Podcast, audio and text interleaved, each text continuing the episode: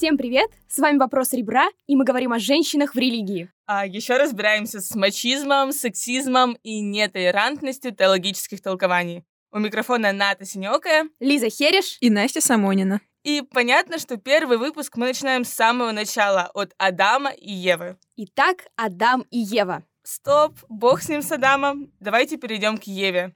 Что нам вообще известно о Еве?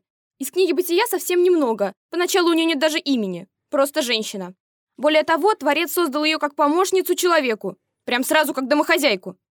Для человека не нашлось помощника, подобного ему. И создал Господь Бог из ребра, взятого у человека, жену, и привел ее к человеку. Стоп, тут как раз о ребре. Ну, о ребре позже. Может, это было вовсе и не ребро, ну или такое метафизическое ребро. В общем, живет Ева с Адамом в Эдемском саду и гуляет, в чем мать родила, если так вообще сказать можно. И были оба наги, Адам и жена его, и не стыдились.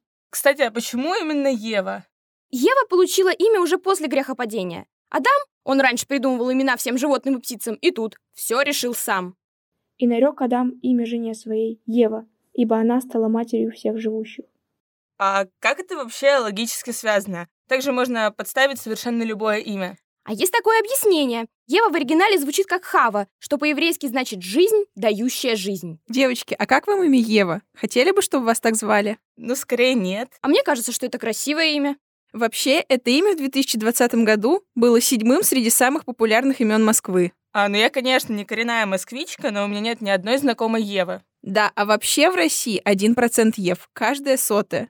Я вспомнила разве что Еву Лангория. Это из отчаянных домохозяек. Точно, а я Ева Грин. Как ты могла ее вспомнить, если ее невозможно забыть? Подождите, а Эвита — это же тоже Ева? Да, конечно. А полное имя — Мария Эва Дуарте де Пирон.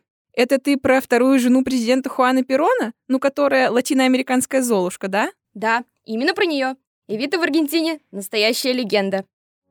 Don't cry for me, А какие еще есть варианты у этого имени? Например, Евангелина или Хама. А еще так часто называют девочек Евдокии и мальчиков Евгениев и Евстигнеев. То есть Ева Онегин и Вова Ленский. Они сошлись, вода и камень, стихи и проза, лед и пламень. В Библии не говорится, какой плод съели первые люди. Все верно. На средневековых гравюрах и полотнах в руках у Евы яблоко. В иудейской традиции плодом считается смоква. А если что, это инжир или фиги. Но есть и другие версии, например, банан. Так, стоп, банан был выбран только из-за величины листьев. Еще есть виноград, потому что от вина бывают неприятности. А в исламе райский плод — это персик. А Блок же говорил, что истина в вине. Поэтому яблоко попало к нам из средневековой традиции. На самом деле все не так страшно и греховно. Так что завариваем новую кружку чая, пододвигаем к себе нарезанные яблочки. Я еще вот что вспомнила. Реклама батончика Баунти. Помните, у нее там был девиз «Райское наслаждение».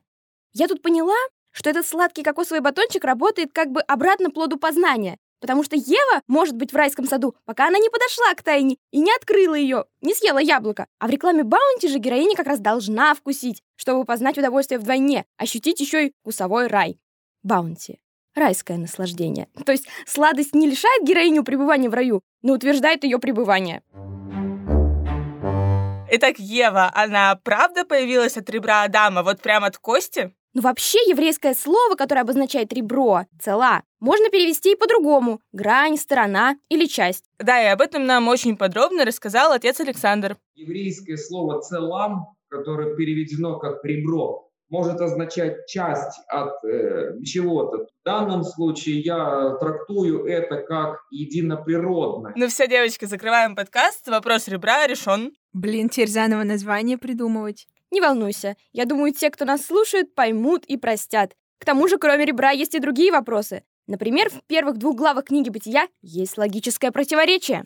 А книга «Бытия», если что, это первая глава Торы, Ветхого Завета, ну и всей Библии в целом. Да, и первые две главы — это как раз те, речь в которых идет о сотворении мира и первых людей.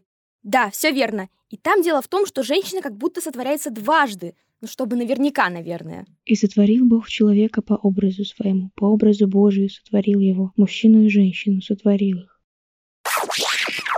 И создал Господь Бог из ребра, взятого у человека, жену и привел ее к человеку. И сказал человек, вот, это кость от костей моих и плоть от плоти моей. Она будет называться женою, ибо взята от мужа. Действительно необычный момент. Причем не только нам он показался странным. Вот что по этому поводу рассказал библеист Михаил Селезнев. Первая версия очень странная, она действительно даже грамматически, потому что там вначале идет единственное число, Бог створил человека, Адам он буквально человек, вот дальше говорил, сказано, мужчину и женщину створил их. Вот совершенно здесь точно перевод передает неловкость еврейского синтаксиса. Может, Бог не планировал разделять человека на мужчину и женщину с самого начала и просто создал два в одном? Но штуки типа два в одном обычно не работают. Я вот ненавижу шампуни, кондиционеры и сладкий растворимый кофе в пакетиках. И вообще мне не верится, что Бог мог создать человека гермафродитом. Да-да, как же все эти по образу и подобию? На самом деле такая интерпретация тоже есть, и она даже закрепилась в еврейской традиции. Та история, которую я вам сейчас расскажу, она действительно закреплена в текстах еврейской традиции. Она гласит о том, что в первой главе, там, где Бог говорит о том, что Он створил человека, мужчину и женщину створил их, речь идет о том, что Бог створил человека одновременно мужчиной и женщиной в качестве андрогина. Это явно не то, что, опять же, что имели в виду авторы первой главы книги «Бытия», где-то вот там в своем древневосточном мире, а это результат того, что какая-то часть образованных евреев, рубежа эры или начала нашей эры, начиталась с Платона. Так, а что там у Платона по этому поводу? А у Платона по этому поводу пир. В этом диалоге Аристофан рассказывает другим, собравшимся у Агафона, чем по-настоящему крут Эрос. А Эрос — это вожделеющий вид любви. Раньше было не два пола, а три. Существовал третий пол – андрогины, совмещающие в себе мужчину и женщину, солнечное и лунное начало. И в этой целостности они были невероятно сильны. Потом Зевс сказал, что надо бы их разъединить, потому что их станет больше, они станут полезнее богам, потому что они ослабеют. Тогда у нас будет не два андрогина, а четыре человека, плюс четыре человека, четыре человека. Выполняем госзаказ на людей. Но разделенные люди все равно стремились к слиянию, потому что без половинки они умирали от голода и несчастья.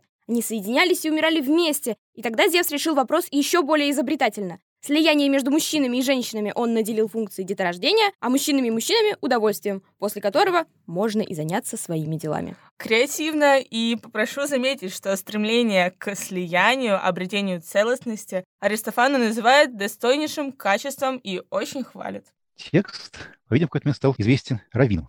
И они решили, что это наиболее точное объяснение того, как же так получается, что в первой книги Бытия у нас вначале говорится, Бог створил человека в единственном числе, дальше створил мужчину и женщину их. В комментариях, еврейских, иронистических комментариях на этот текст появляется записано еврейскими буквами греческое слово «андрогинос». Блин, это очень смешная история. Или история о том, что Платон великий, а любой текст — это сублимация. Да, и это все еще очень смешная история. И, кстати, мне кажется, что она вообще никак не ущемляет женщин. Верно, потому что в этой интерпретации речь идет не о ребре.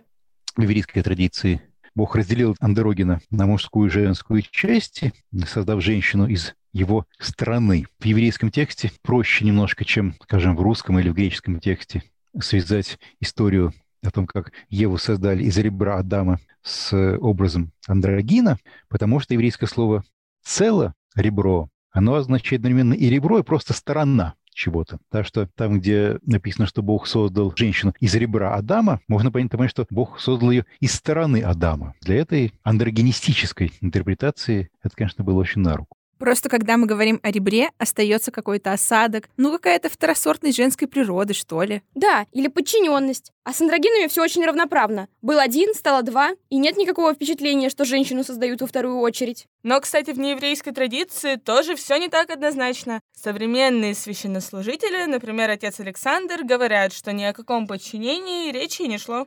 Женщина сотворена из ребра мужчины, но это не в плане подчиненности ему, но в плане единоприродности женского и мужского. Как вам эта мысль, девочки? Я думала, что будет что-то хуже. Если честно, я тоже. Но вообще выдыхать рано. Судьба Евы, как судьба любого крутого архетипа, не заканчивается на ее сотворении. Да, конечно. Куда без грехопадения? Кстати, обидно, что грешит именно первая женщина. С другой стороны, непонятно, закрутилась бы вообще вся история человечества без поступка Евы. Да, то скучали бы сейчас Адам и Ева в Эдемском саду, и не было бы всего, что там дальше по сюжету такой большой толстой книги, как Библия. Ой, ну прям как Гоголь, который пожалел школьников и сжег мертвые души. После этого выпуска, Настя, тебя больше никогда не пустят в церковь.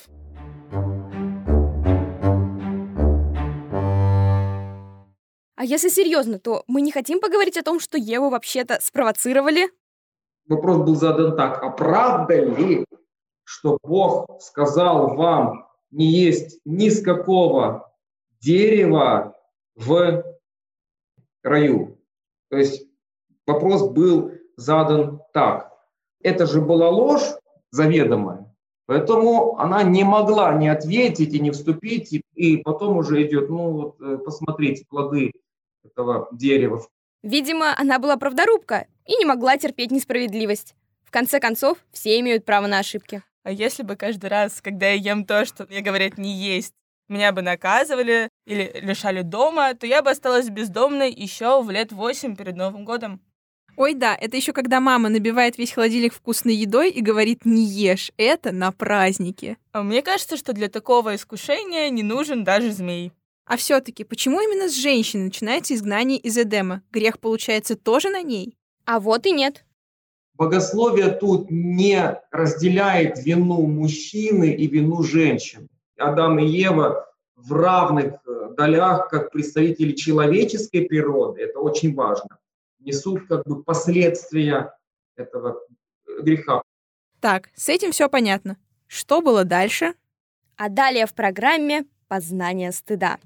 И э, открылись глаза у них, и узнали они, что они наги. И вот и услышали они голос э, э, Господа и спрятались от лица. Ну, то есть все эти картинки, где показано, что Адам и Ева гуляют в нарядах из листиков, это ложь? Да, в раю все было максимально natural. А вот уже после совершения греха Бог дал первым людям одежду и отправил из рая. Да, рожать в муках и работать в поту. Такое знаем. По поводу работы, кстати, есть еще одна интересная сторона. Чем они действительно занимаются после изгнания из рая? Они с Адамом занимаются самыми традиционными занятиями для мужчины и женщины – спахиванием земли и пряжи. А еще Ева родила минимум троих детей – Каина, Авеля и Сифа. Библия вообще не очень подробно описывает родословную Адама. И родил он сынов и дочерей. Про Еву в апокрифической книге юбилеев сказано «И в третью седьмину во второй юбилей родила она Каина, и в четвертую родила Авеля, и в пятую родила дочь свою Аван.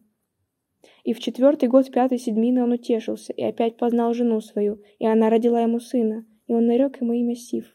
Ибо он сказал, Господь восставил нам другое семя на земле вместо Авеля, ибо Каин убил его. В шестую седмину он родил свою дочь Азуру.